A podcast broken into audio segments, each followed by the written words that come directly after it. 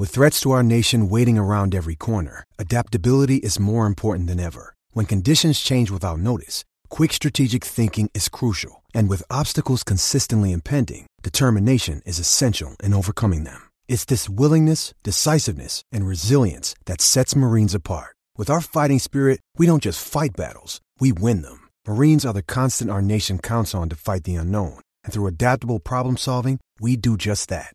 Learn more at marines.com.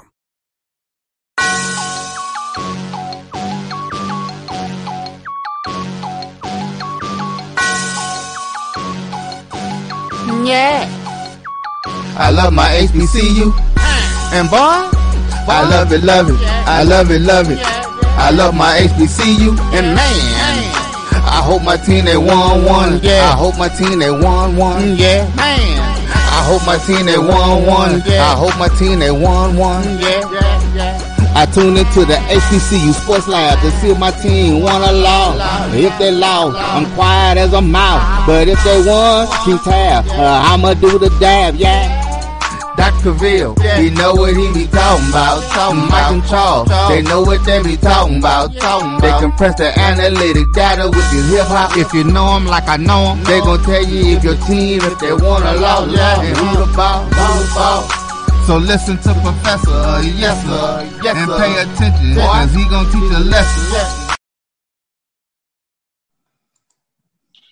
Good morning, this is Dr. Ville inside the HBCU Sports Lab with Mike Washington and Charles Bishop, as well as A.D. Drew. Charles Bishop is still hanging in on assignment. I think he may be celebrating a little bit. I saw him with his cigar. I'm sure he had a bottle of champagne as they were popping in for winning the trophy of the Orange Blossom Classic. You know, he was excited. I saw him beachside. So we'll see if we can wake him up from his slumber and get him on in here. But it's good to see everybody. Obviously got the lab lecture listeners in.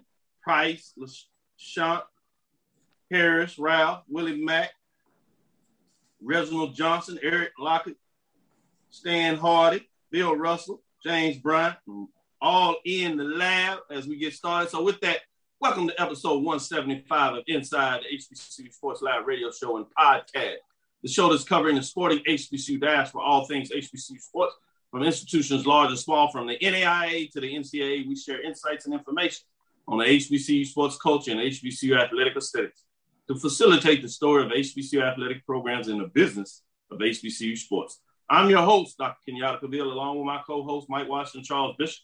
We're filming from our home studios and sending a signal live, as we always do, in the beautiful home of Texas Southern University from Houston, Texas. And that's sending a signal live across the country. Really, let's say across the world as we do it. I've had emails from people everywhere in the house. See Charles Bishop sneaking in here as he gets ready to go. Let's welcome him in here. He's got his mute on, but he'll be ready in terms of what's going on there. Charles, it sounds like you had a late night. I saw you with your cigar, your victory cigar. We got that appropriate. Then, you know, on our Sunday, we debuted our special segment. We brought in a little bit of champagne for those that win the classic trophies. You know, classic trophies are important around these parts of the HBCU sports culture. So we thought we'd make sure you celebrate. Unfortunately, you know, Mike had me open one early yesterday morning. This is what's left. This is what's left. As he texted me about the show, but I made sure I left because it's my understanding it's appropriate to make sure that Charles, in terms of Bishop, has a chance to get a little bit of his champagne going. Yeah, we do have A.D. Drew on here. And I ain't drinking nothing, fellas.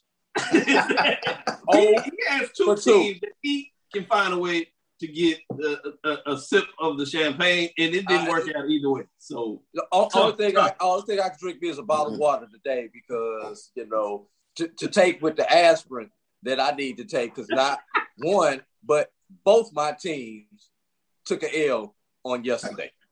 Yeah, they would drive you to a headache, sure. They could at least split it up to let me recover, but no, both of them had to play on Sunday. Wow. So today's episode of Inside the HBCU Sports Lab is sponsored by THC Agency, LLC. THC Agency is a company that provides sporting and educational consulting and data analytics.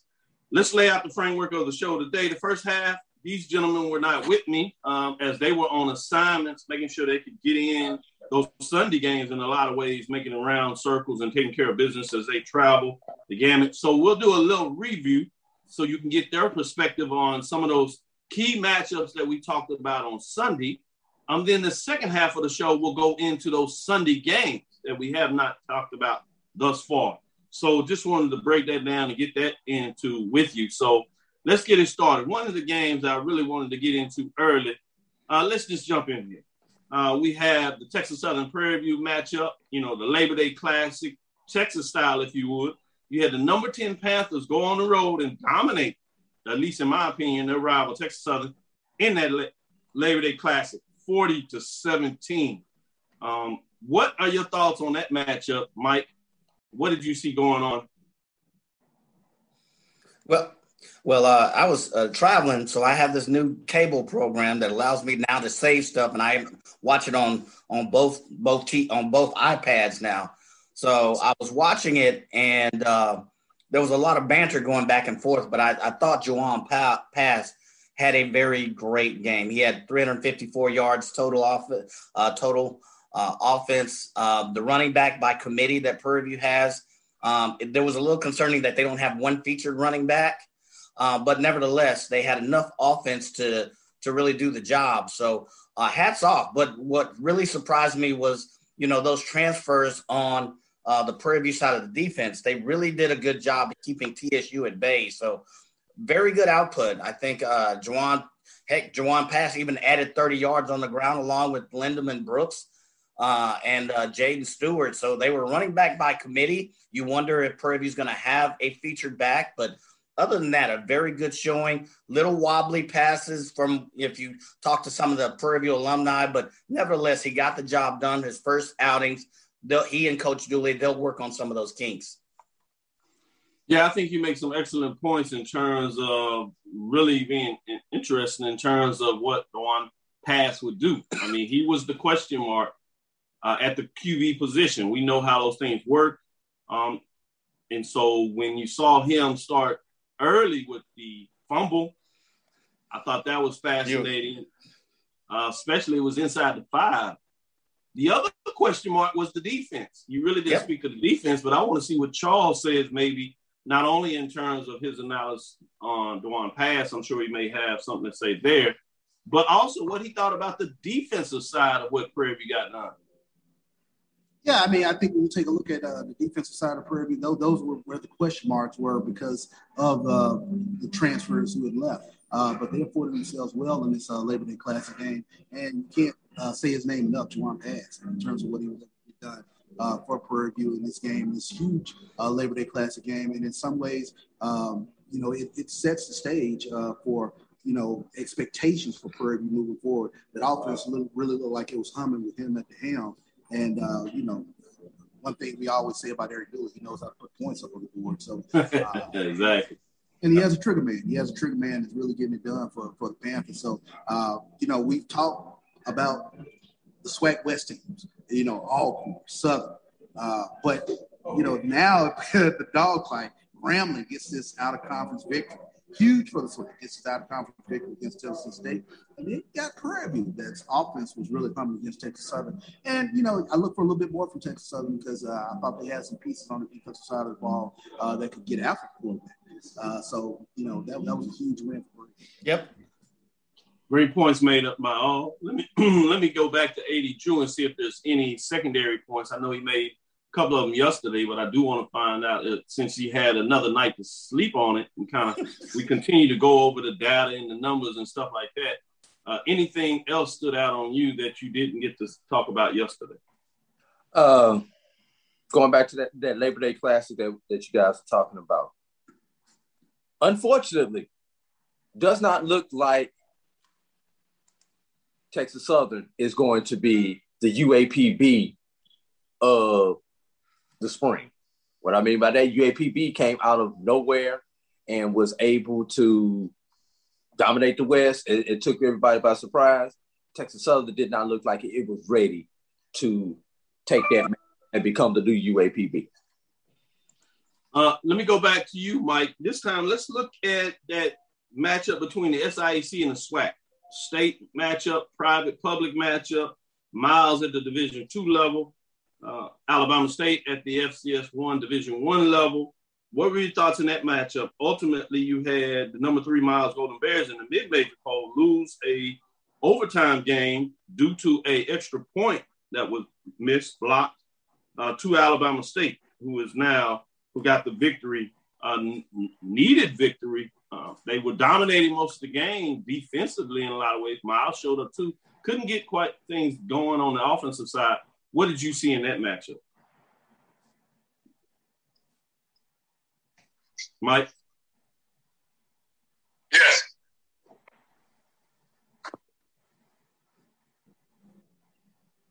Let me go to you, Charles. What are your thoughts on that matchup? Yeah. What was the matchup again, Dr. That was the Alabama State Miles matchup. Oh, yeah, tremendous matchup when you talk about the SIAC versus the SWAC. And one of the things that I looked at with this game with Miles and Alabama State, we knew Miles was going to be offensively challenged, but they have an SIAC preseason defensive player of the year in Smiley. And I was a little bit surprised that Alabama State wasn't able to do more things offensively because I was looking for more things from Ezra Gray and Ryan Nettles. Now that they've had, a spring together.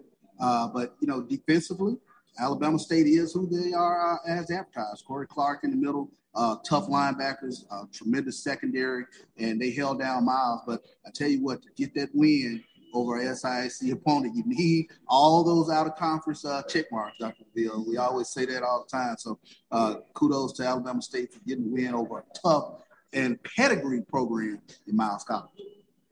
A.D. Drew is shaking his head, so it sounds like he might have something to say. He wasn't too happy. What are your thoughts? Alabama State is who we thought they were. And most people think they are not good. They are not good.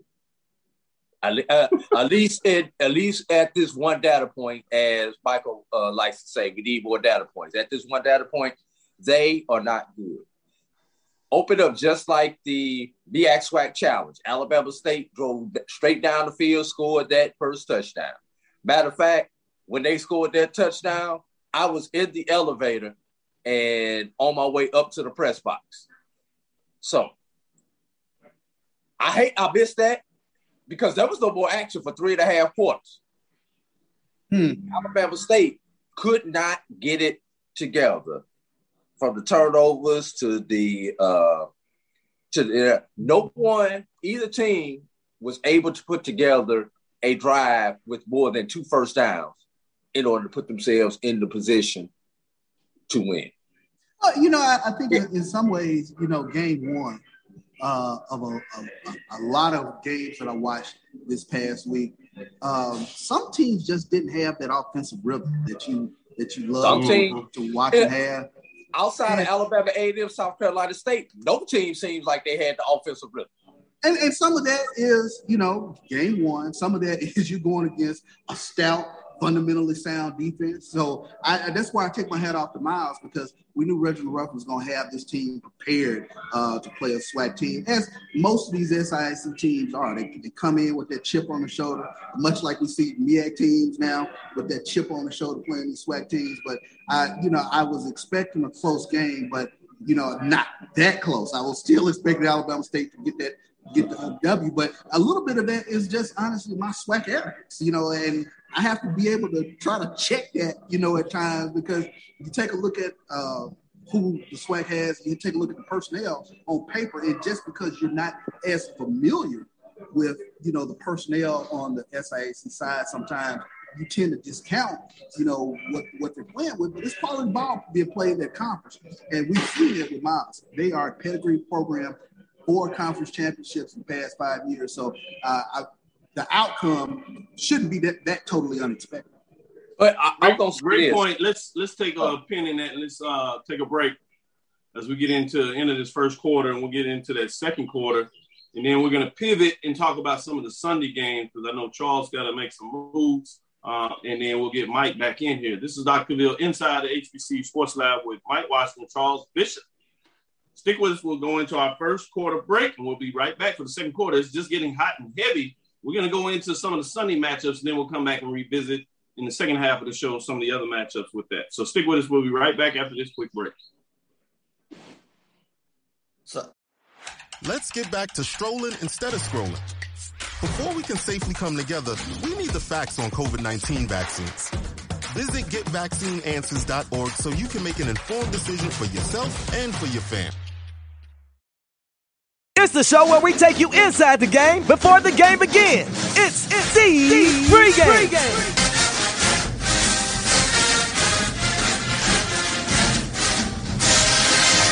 With your host, Charles Bishop and Neely. So get ready, because we pregame harder than the other show's party. It's the pregame.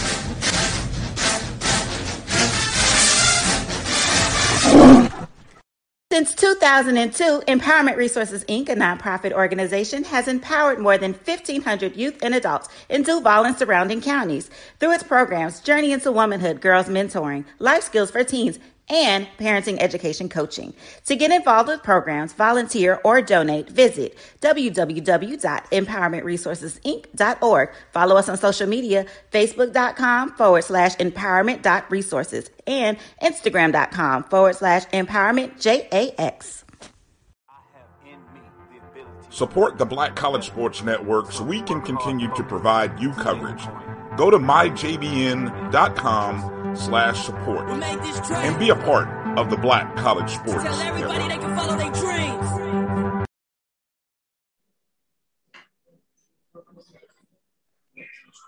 Back.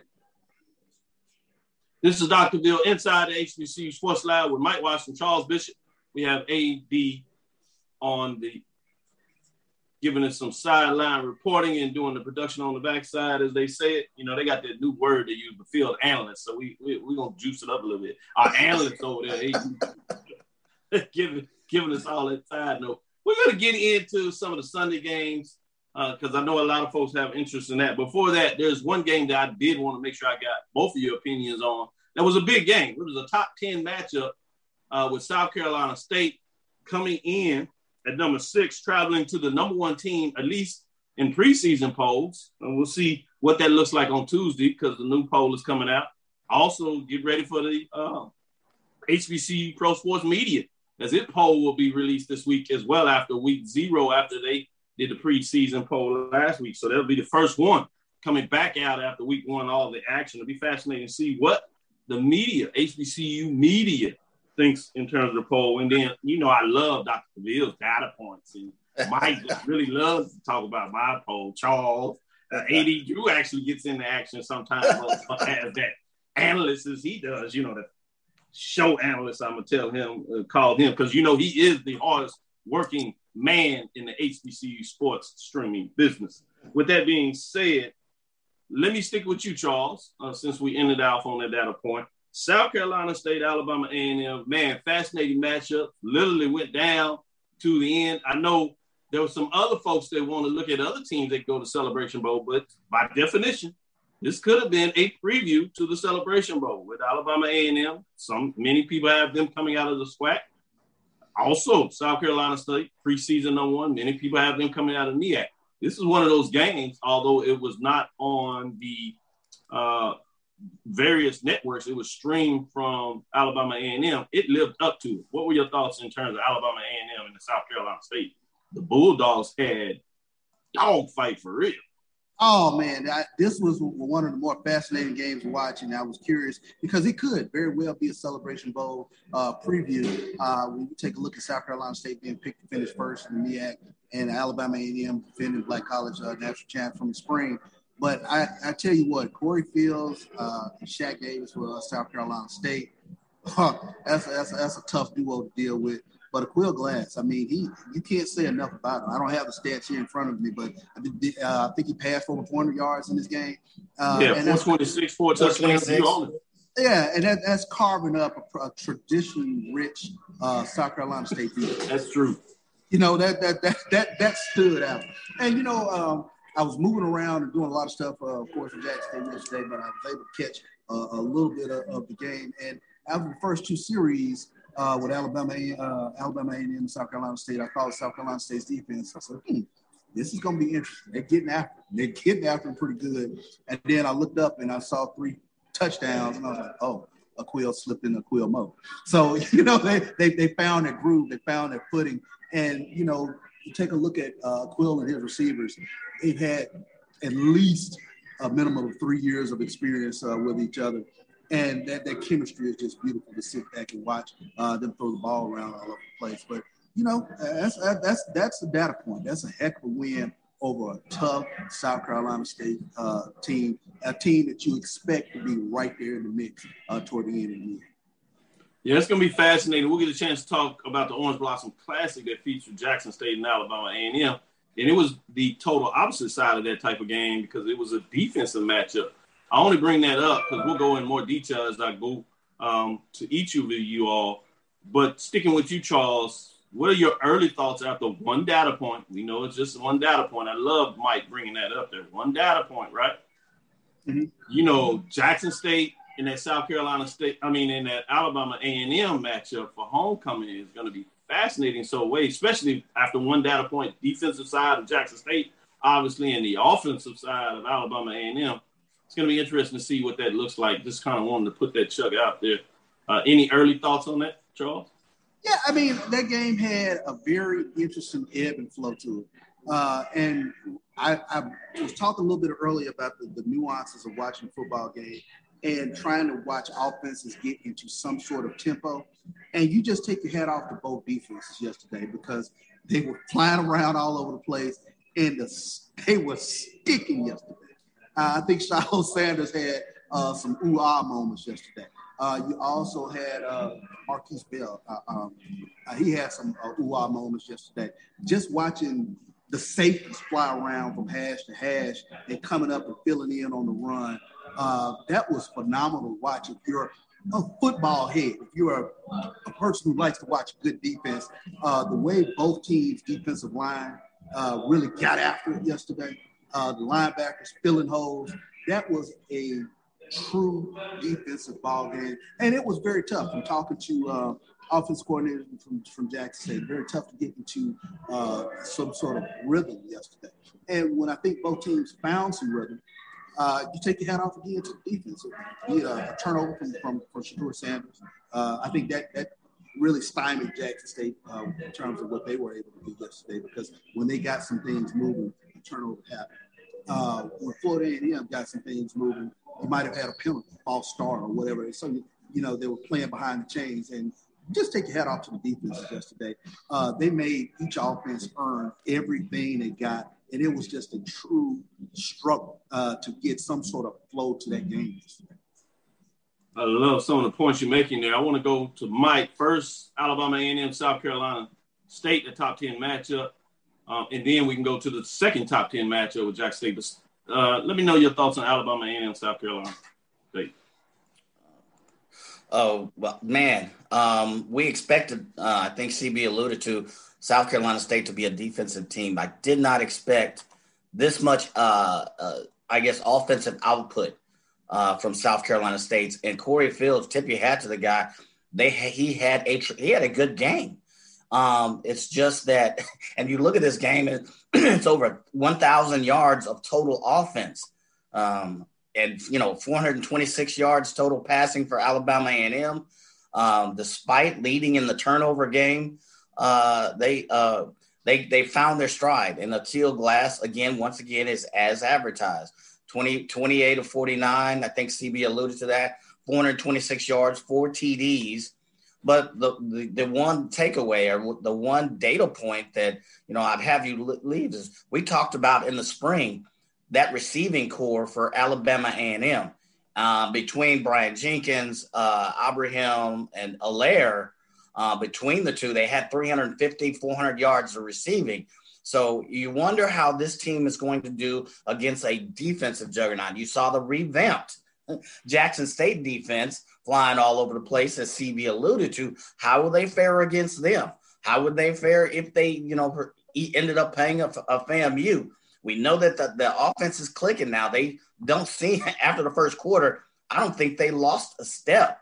And, oh, by the way, they had a 100-yard rusher in the name of Gary Quirrells, 22 carries for 129 yards. So they came in as advertised in South Carolina State. Corey Fields, I mean, he was the leading rusher and the leading passer. So both teams played well. It's just that Alabama A&M has a lot of offensive power, firepower. So they're going to be tough. A lot of folks pick them to not only come out of the East, but to come out of the SWAC. And this is one data point. That's a really good data point. They look good. Yeah. We would say so early. I love that one. A really good data point. We got to add that to the lexicon. With that being said, I'm going to go to A.D. Drew. One thing that's interesting, a lot of people are picking on Alabama's defense, but if you really go in and look at that game, 21 points scored by South Carolina State. Give them credit. They scored the touchdowns, but they were short fields on turnovers. You talk about Brian Jenkins. His first time touching the ball was on a punt where he fumbled the ball on the punt, setting him up for a short score by South Carolina State, where when they picked up the ball, they were already in the red zone. Similar to what you've seen with Prairie View and Texas Southern. Prairie View's defense, which I hadn't seen happen back since you're talking about the Purple Haze defense when, let me bring up this name to you all. Y'all might remember this. Heist Northern, when he was the defensive coordinator of that top five FCS defense that could stop teams on a quick turnover like that. I hadn't seen that from Prairie View since then, so it's fascinating. Not to rehash that, but really what I wanted you to talk about, A.D. Drew,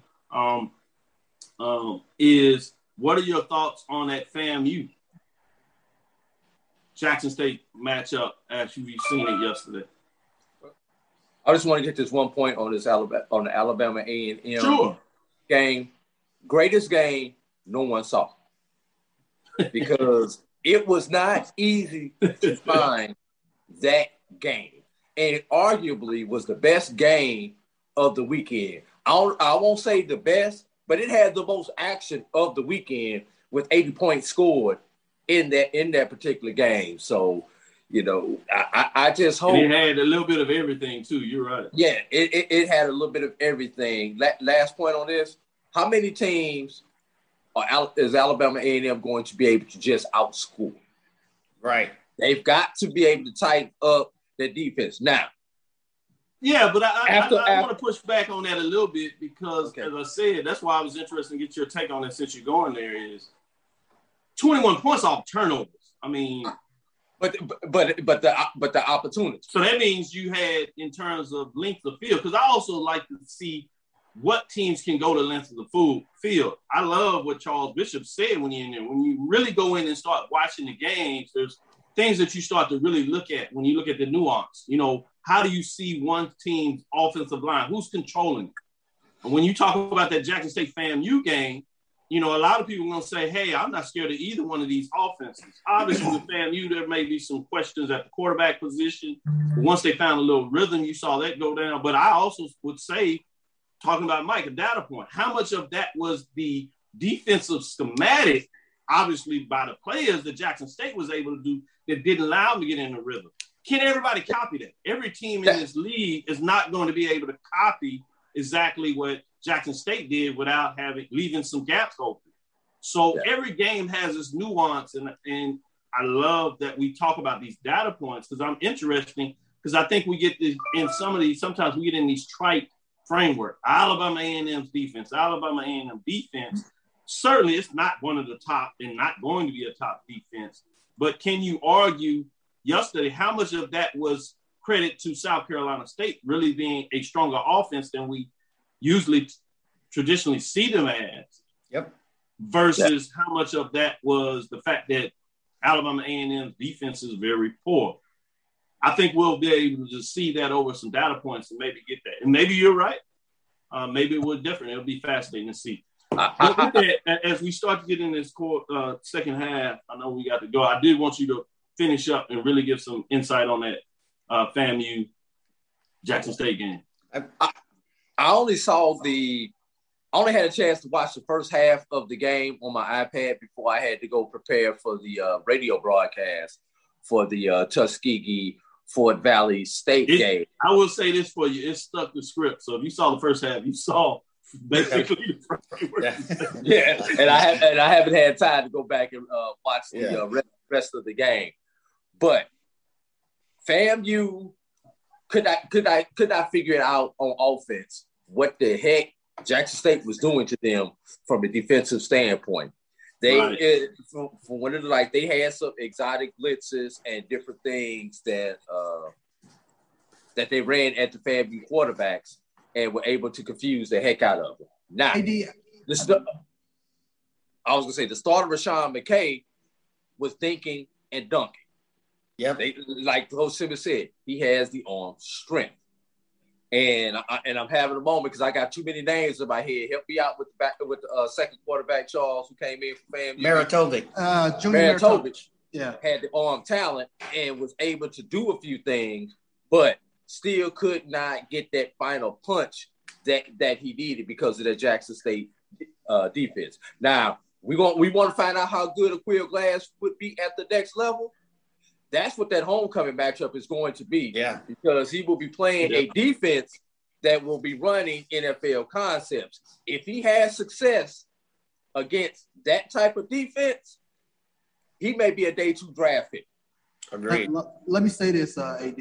And this is just being embedded in Jackson State practice. That defense was very well prepared. Dennis Thurman called a tremendous game against Florida A&M. There was no personnel, no set that was not seen.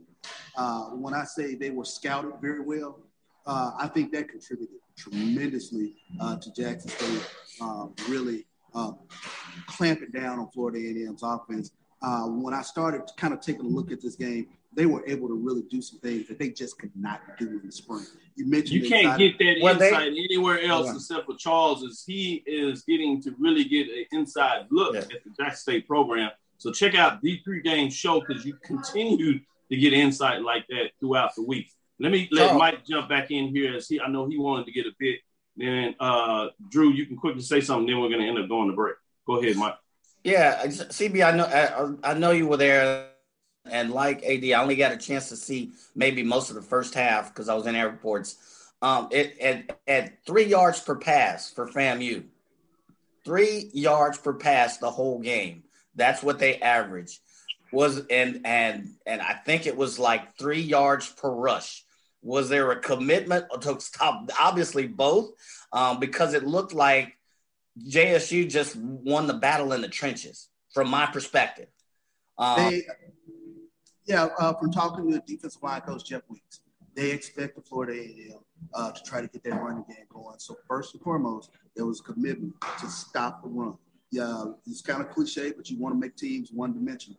And from that, once they sort of made them one-dimensional, they were able to do quite a few things. They were able to show blitzes. They were able to come. They were able to not. They were able to really cat and mouse once they had stopped the run. And I think those were some of the things that I started to notice with regards to the game, that, you know, Florida A&M was not able to get their running game off the ground, and it was a full-out commitment to stop Florida A&M's rushing attack. Wow. This reminds me of the FAMU Grambling State game where both teams came in with a lot of offense that was in the Circuit City Classic, and the defense really controlled the tempo of the game, and you had maybe one big play that allowed Grambling to win the game like 12-9 or something, you know, really low scoring game. One of the things I've seen in this matchup, as you talked about, is Willie Simmons and FAMU really likes to get the ball out in the flat, tends to get it out quickly, and they picked up on that. And they decided, like you said, let's commit to this run. They will try to open it up. They flashed in the middle and really stacked up everything. And you could tell that the Florida A&M offensive line was not really ready to see them come in that attack mode. So they were always trying to figure out who is the blitzer. And they just would miss folks. It was young people trying to learn the game on the fly. And I don't think we understand that these young men are not professionals, not only in terms of their skill set, but their time availability to practice things over and over, they don't have that type of time. So when something is changed on the fly, it becomes much more of a challenge. And so they were prepared to try to go maybe a little deeper. And then when they got them behind the chains, yeah. And you need to have a, 5, 6, 7-step drop to allow a receiver to run a route to get to the chains. By definition, if I can get to the quarterback faster than I can allow them to run the rope, game is basically over. And that's what they did. We'll take our chances. Every once in a while, family would make a play. But in terms of traveling the length of field, that is a challenge to get done. And that's what I saw in that matchup.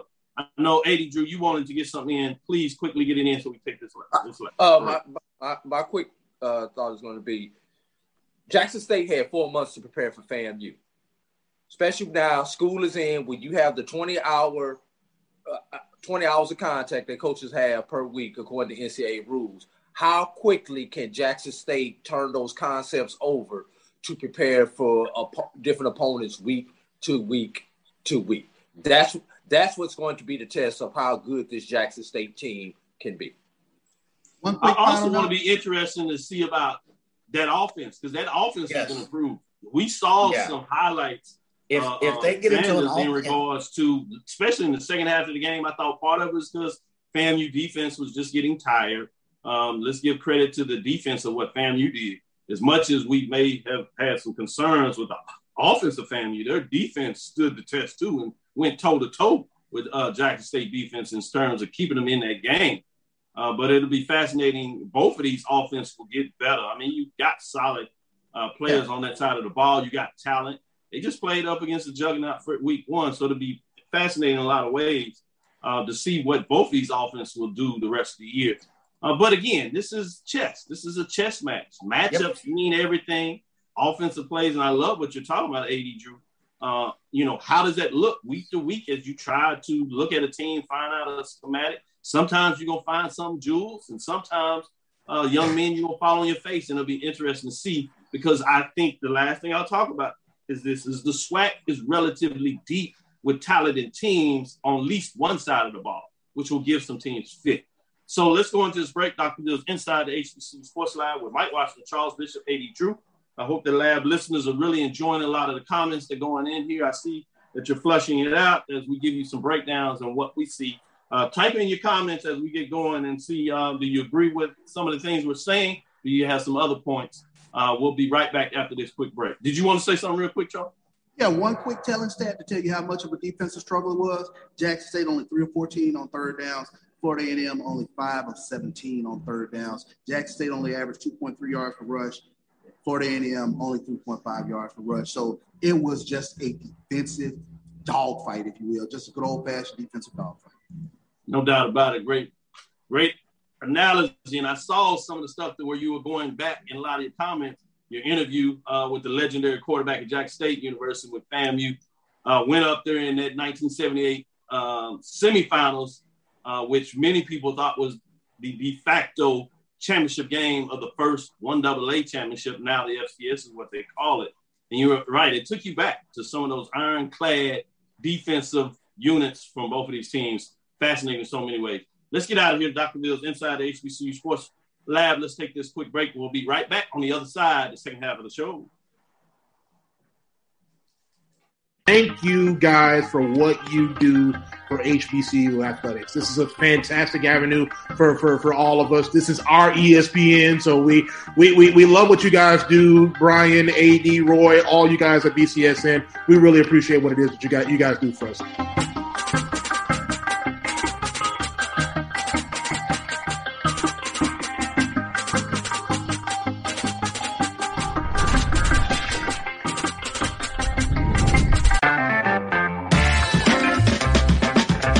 Your ad could be ran here. MyJBN.com/support.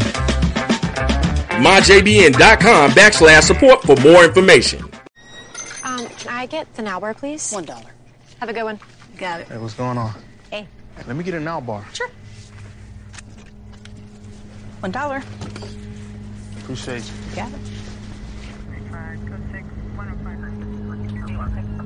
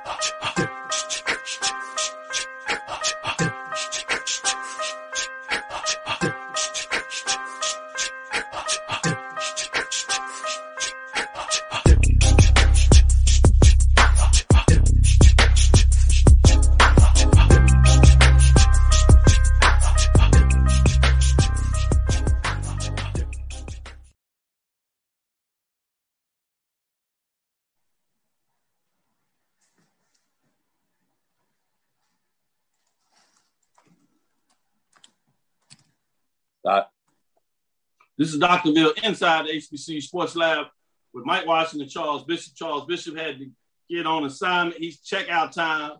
You remember old Tupac had that one. I loved it in the hotel. You got to go. You might not have to go home, but you got to get out of here. Yeah, they got to get prepared to catch that flight and get back to the real life as he was out there with his foots in the sand. Yeah, he was doing a little work. But if you know anything about Charles Bishop, he knows how to have some fun, too, especially after they find a way to get a victory. Yeah, you know he's doing his thing. With that being said, let me jump back in here. I want to get into this nightcapper, if you would, which was the Fort Valley State Wildcats and Tuskegee Golden Tigers. Fort Valley Wildcats finally got the victory over Tuskegee because they owned them last, but you're talking about doing it in style. Man, they really took the task to Tuskegee. I'm going to stick with you, A.D. Drew, because I know you wanted to talk in multiple facets. Yesterday, we had the tit for tat a little bit with B.J. Jones talking about Coach Slater talking to himself about the A.D. getting on the phone. And I think you said there may be inter ego, somebody else he may need to – alter ego, I should say, somebody else he need to talk to. What you got? I think there needs to be there's going to be a roundtable discussion. It may be today on a holiday. We got to meet today to figure this out. Between Willie Slater, the quarterback coach, Willie Slater, the offensive coordinator, Willie Slater, the head coach, and Willie Slater, the athletic director, are going to have a roundtable today. And each one of them is going to say, hey, you guys to help me out here because you're not making me look good. And this is the conversation that the alumni that I was talking to as I was leaving the stadium was saying. So the alumni recognized that it's all right. Coach Kevin Powell's defense played tremendous despite that score. That defense was given short fields so many times. It just finally, the dam finally broke. That's the best thing that I could say because I guarantee there were 4 or 5 times in that game where Fort Valley picked up the ball on the plus side of the field there.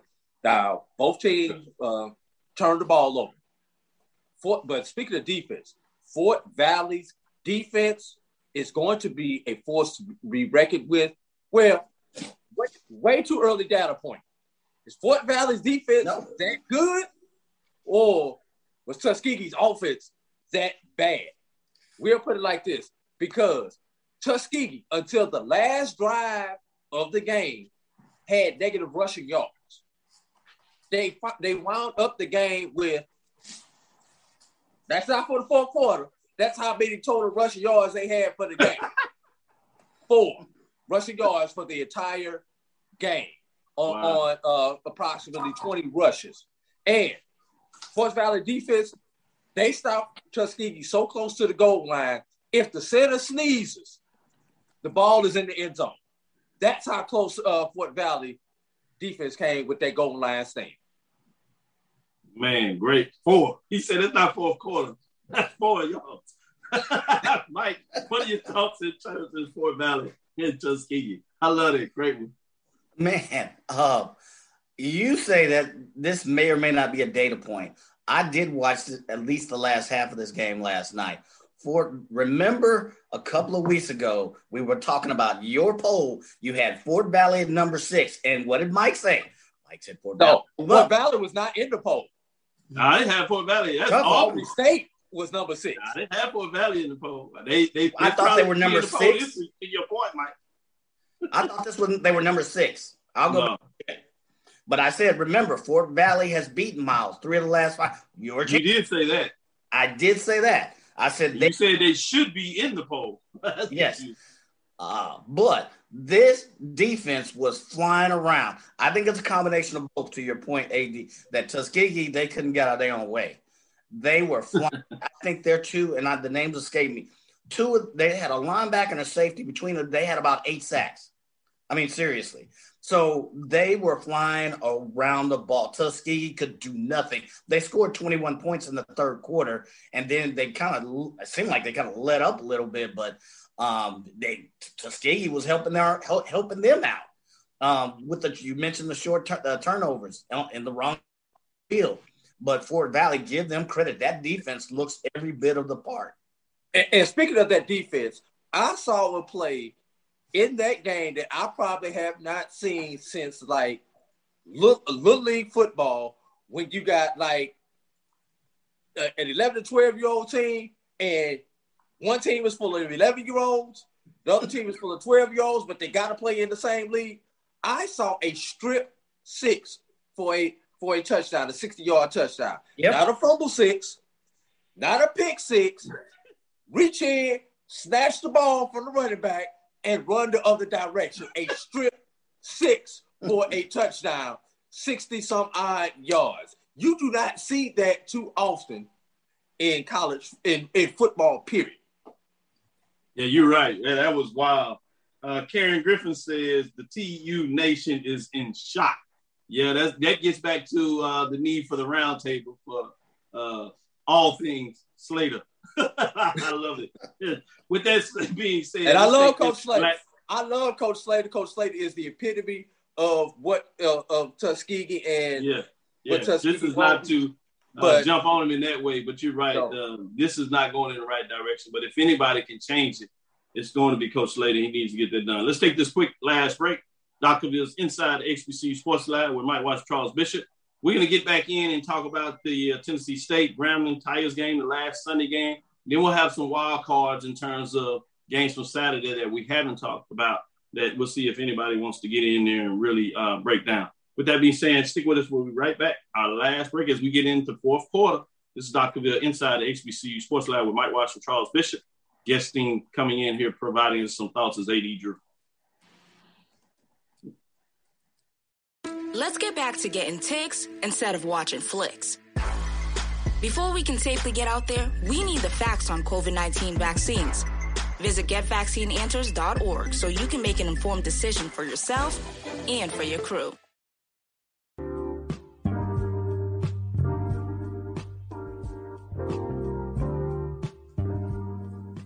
This is the BCSN Pod Zone, your place for the news, views, and conversations about all things related to HBCU athletics. Hear the BCSN Sports Wrap, Dr. Cavill's Inside the HBCU Sports Lab, Knights of the Roundtable, The Pregame Show, The Carlos Brown Show, The ONG Strike Zone, and more in one place. We are changing the way you consume HBCU sports, one broadcast at a time.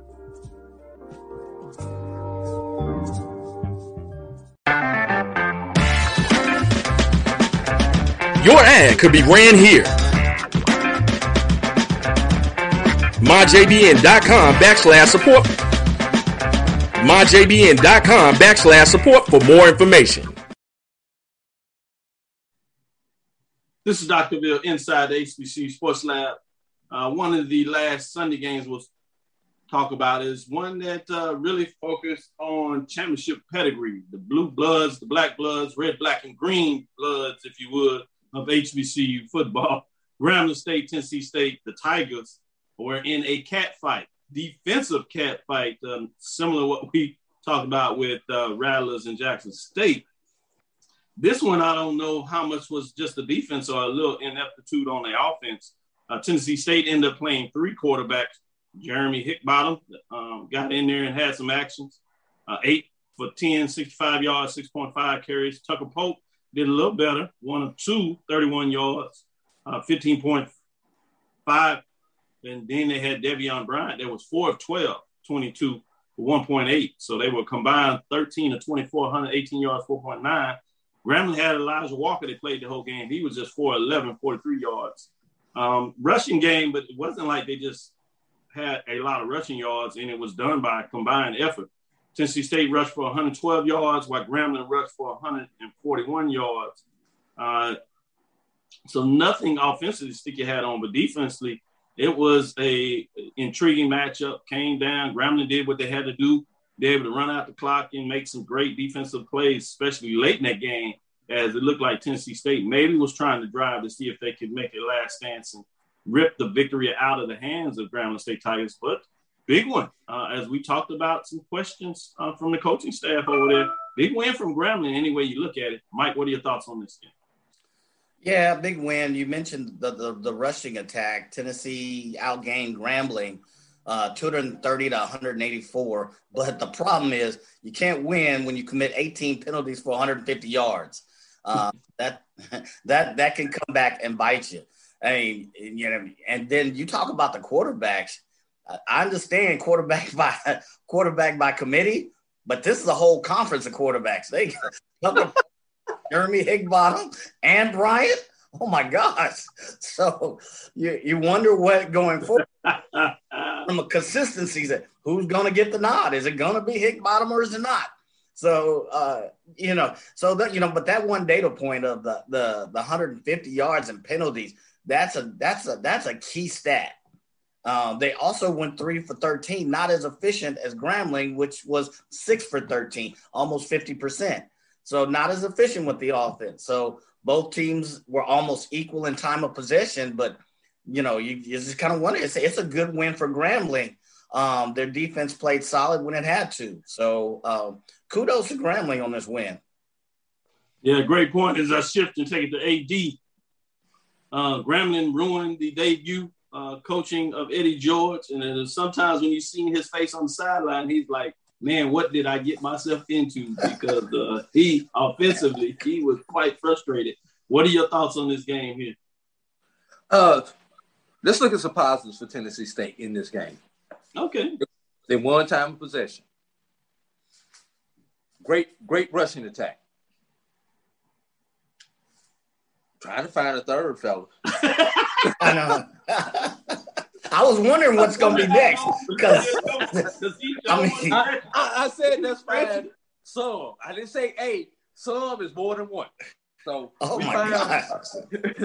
we found some. But yes, you are right. Tennessee State is going to have to. We at least got to get down to 2. You could have one play 80 to 90% of the snaps and bring in another quarterback for a change of pace. That's fine. But yes, you was literally changing the tires out on the field on this past on yesterday. And I'm just going off different media reports. I have not had a chance to really lay my eyes on this game and break this game down. But Grambling broke a 6-game losing streak. Very important for the Graham fam. Did you hear that? Yes, that's our release from the Grambling Tigers Nation. So, we talk about data point. Maybe the spring was an outlier for Grambling. Yeah, maybe they did back to what they need to do. And we traditionally, under Fobbs, Grambling has been a second-half team in as far as the SWAC. We've seen Grambling with one win. And then at the end of October, 1st of November, they're in contention for the SWAC title. One last thing, I believe that is also a 6-game losing streak on neutral sites. I got to find the number again. But I believe they broke a 6-game neutral site losing, and we know what the most famous neutral site for them is. Yeah, you have the Celebration Bowl loss. But the other one that people quietly don't realize is the number of games lost, seats lost in the State Fair Classic, which is a number of those, are probably about three of those, of those six in the State Fair Classic. I have one more point with that one. Maybe a data point for preparation. I don't know if it was just this game, but Grambling only attempted 11 passes, but 45 runs. Was the focus to run for this game? Or where, you know, are there concerns with the passing game? I don't know. But that's a data point for future consideration, is that their offense was one-sided, seemingly. Maybe this was for Tennessee. They looked at the film and said, hey, we can rush these guys. They do have a committee of rushers. Their three receivers each had one reception. So 4 for 11, 11 attempts, but 45 carries. So they obviously were going to do this on the ground, but you know, you wonder, you know, will you see more of that passing game coming from Grambling in future games? Can I chime back on that quickly? Yes. Maybe Grambling figured something out that a lot of these other coaches should have figured out. Right. Coming off of this layoff, coming off of everything else, your offenses are not going to be clicking at the rate that we are used to seeing. We are used to – fans want to see October, November football. It's the first weekend in September. Maybe more coaches should have taken, let's hand the ball off to the running back. Let's go back to a traditional set, because we see all teams have success running the ball, and as soon as you pop off 3-4 consecutive runs in a row, they go back to dinking and dunking and trying to throw the ball, and time is off. Yeah. So credit to Grambling for realizing it and actually staying with the script. Yeah. Let me get these comments out here. I just wonder if A.D. for Grambling to be better second half team I am watching now, it needs to get a whole lot better. Bill Russell said, well, I take a Tennessee State team I saw yesterday, then the one by Rod Reed Tennessee State team I saw in 2019. Eddie George will have the Tigers winning soon. It'll be interesting to see just how soon that is. I'm not sure. Richard Burton says, just win, baby. I like that one. That's true. At the end of the day, that win-loss column is extremely important. He said Mike is like, nah, not so fast. With that, before we go to a close, I did want to get in there and send some love. There was a team that just cannot get the love. That did exactly what they were supposed to. And that's one of the reasons probably why we're not talking about it. And Mike, your uncle/dad will be excited about us doing the proper due diligence we should. Arkansas A&M, he used to call it Arkansas A&M. They beat up on Lane Dragons 34-16, workmanlike process. They got it done in many ways. Lane, to their credit, was able to put up 290 yards. Tarek McKenzie showed well. It'll be interesting to see if they can translate that into SIAC. He did have 247 yards, 8.2. 17-30 in terms of his pass, catch, and attempts. 2 touchdowns, did have 1 interception. Skylar Perry continues to do what he needs to do. 18-31, 189 yards, 6.1, had a touchdown. In terms of rushing, though, Pine Bluff, 275 yards and 2 touchdowns. They did what A.D. Drew just talked about. They said, that's fine. Our offense will come along, we'll move it slowly, but you know what we're going to do? We're going to run the ball. And they ran it down Lane's throats, to their credit. Fascinating when you talk about that matchup. Anything quickly that y'all wanted to say? We'll stick with you, Mike, in terms of this matchup. Yeah, Big Earl. I don't know if you know AG, but he played ball at UAPB with LC Greenwood or whatever, and he really, he lets me know that every time. So I still think their offense is more it was a workmanlike game. That was an appropriate description. But even though they had the number of rushing attempts, 44, they still had 33 passing attempts. So their offense was more balanced. Prairie View's offense more balanced. Grambling, not so balanced. So when you play Prairie View and UAPB, you can't just do the run. You're going to have to shift. You're going to have to balance your offense a little bit. That's my point. I don't give me that first game jitters. These teams had time to prepare. Yes, you're going to come out the blocks a little stumbly. There's going to be some kinks even in the passing game, but your offense has to be more balanced. So fascinating. Any thoughts from you, A.D. Drew? Final couple of fall school shout outs I want to get out here. SIAC action versus CIAA. Clark defeated Liberty. Yes. I'm glad you brought up the Clark. So it's just always interesting when you see these cross divisional games. SIAC, CIAA, BAC, SWAC. Just for conference bragging rights. Good job to Clark. Also, another small school shout out to Bluefield State. Yep. First time playing in 41 years. They only lost by a score of 21-14. Now, I don't know anything about their opponent.